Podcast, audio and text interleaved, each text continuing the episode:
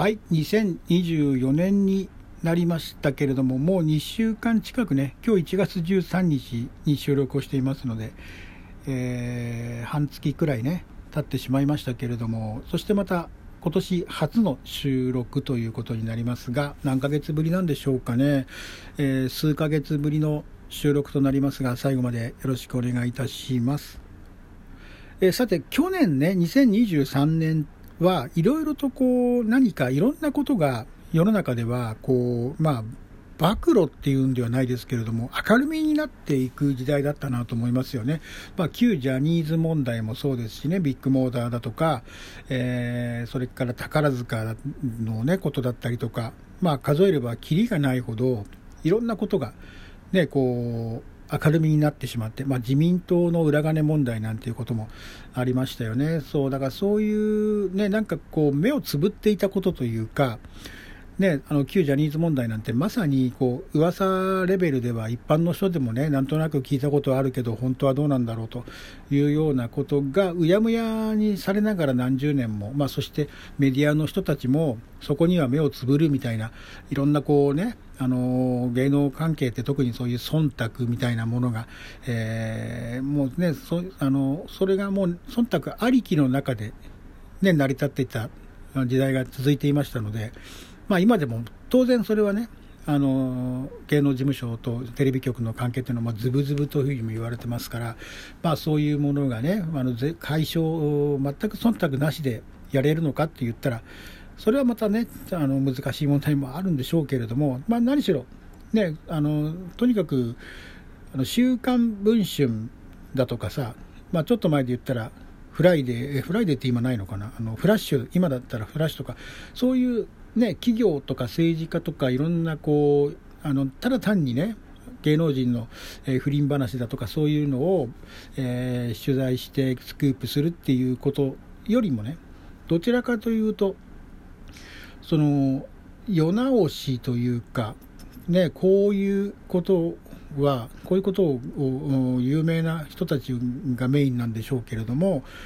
こういうことをやってるんですよみたいなことをまあ、世直し系っていうのかな、まあ、YouTuber でもね、なんかこう、詩人逮捕系とか、そういうのが、こう、ね、まあ、話題になっていて、問題にもなっているんですけれども、だからこう、まあ、ガーシー問題っていうのもね、去年はありましたよね、ガーシーさんが、まあ、逮捕されたっていうこともありますけれども、あの何しろこう、ね、人の、他の人のことを、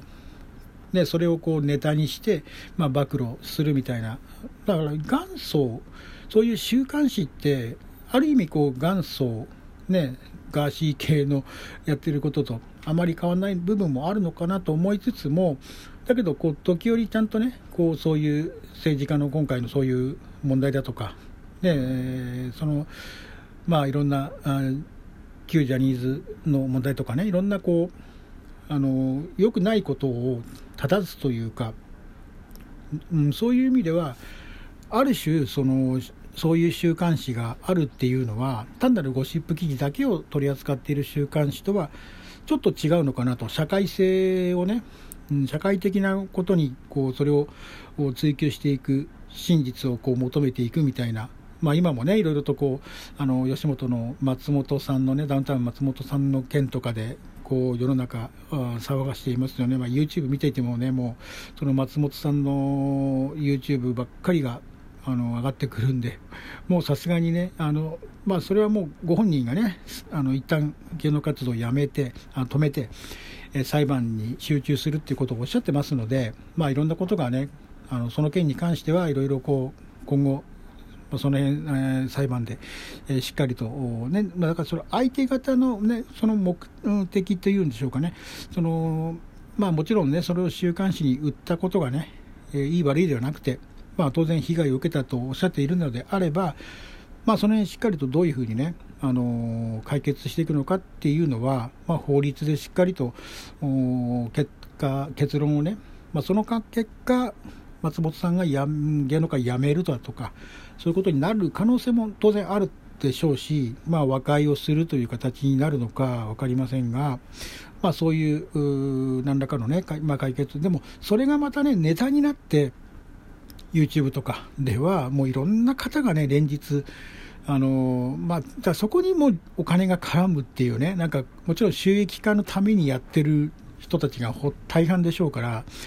あの YouTube で乗っかってくるような人っていうのはね、もうでもね、なんかもうちょっと個人的にはね、そういうテレビとかでもね、たまに扱ってますけど、なんか、まあ、そのとりあえずその件はいいやっていうね、もうなんか、あそそれで数字が稼げるから、ね、多分 YouTube では連日そういうのが、まあ、タイムラインに上がってきちゃうんですよね。もうだから最近見ないようにはしているんですけれども。はい、そしてまあ2024年になりましたね、まあ、元旦の、ね、1月1日、元旦の夕方からですね、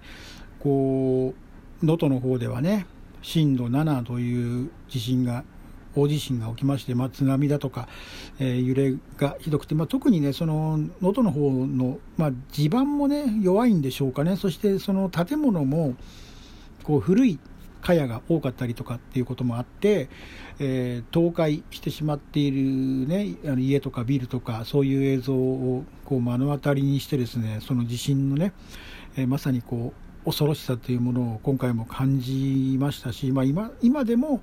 ね、こう全容解明ができていなかったり、現状把握が、ねこうまあ、その電波が届かなかったりとか、生活インフラですよね、水とか、えー、水道、ガスが止まっているとか、そしてまた、えー、家が倒壊してしまったりとか、あの揺れがね、あと強い、毎日のようにまでも、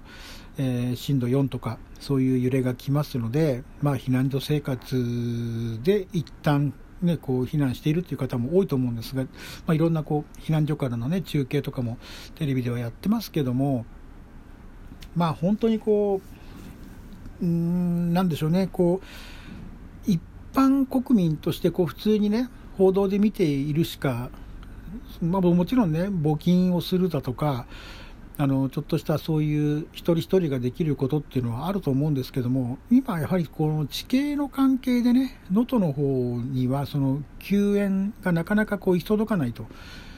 その一般の人がボランティアとか入っていくような状況でもない、むしろ交通がね、遮断されていたりするから、えー、行かないでくださいと、一般の人はね、いう形で、こう、うん、なかなかこう、うん、前にも進みようがなかったりする部分があるのかなと。もちろんね、政治の主導でいろんなこう自衛隊とか、えー、そういう、ね、NPO とかいろんなあの方々は動いてらっしゃると思うんですけれども、まあ本当、避難所生活がね、こう長引くっていうことは、まあ、ある程度予想して、予想できるとこだと思うんですけれども、なんとかね、こう、あのその仮のね、えー、お住まい、そしてこうなかなかね復旧復興していくっていうのが長期化していくっていうことであるとある程度こう集団ね、その地域ごとにこう別な場所に一時、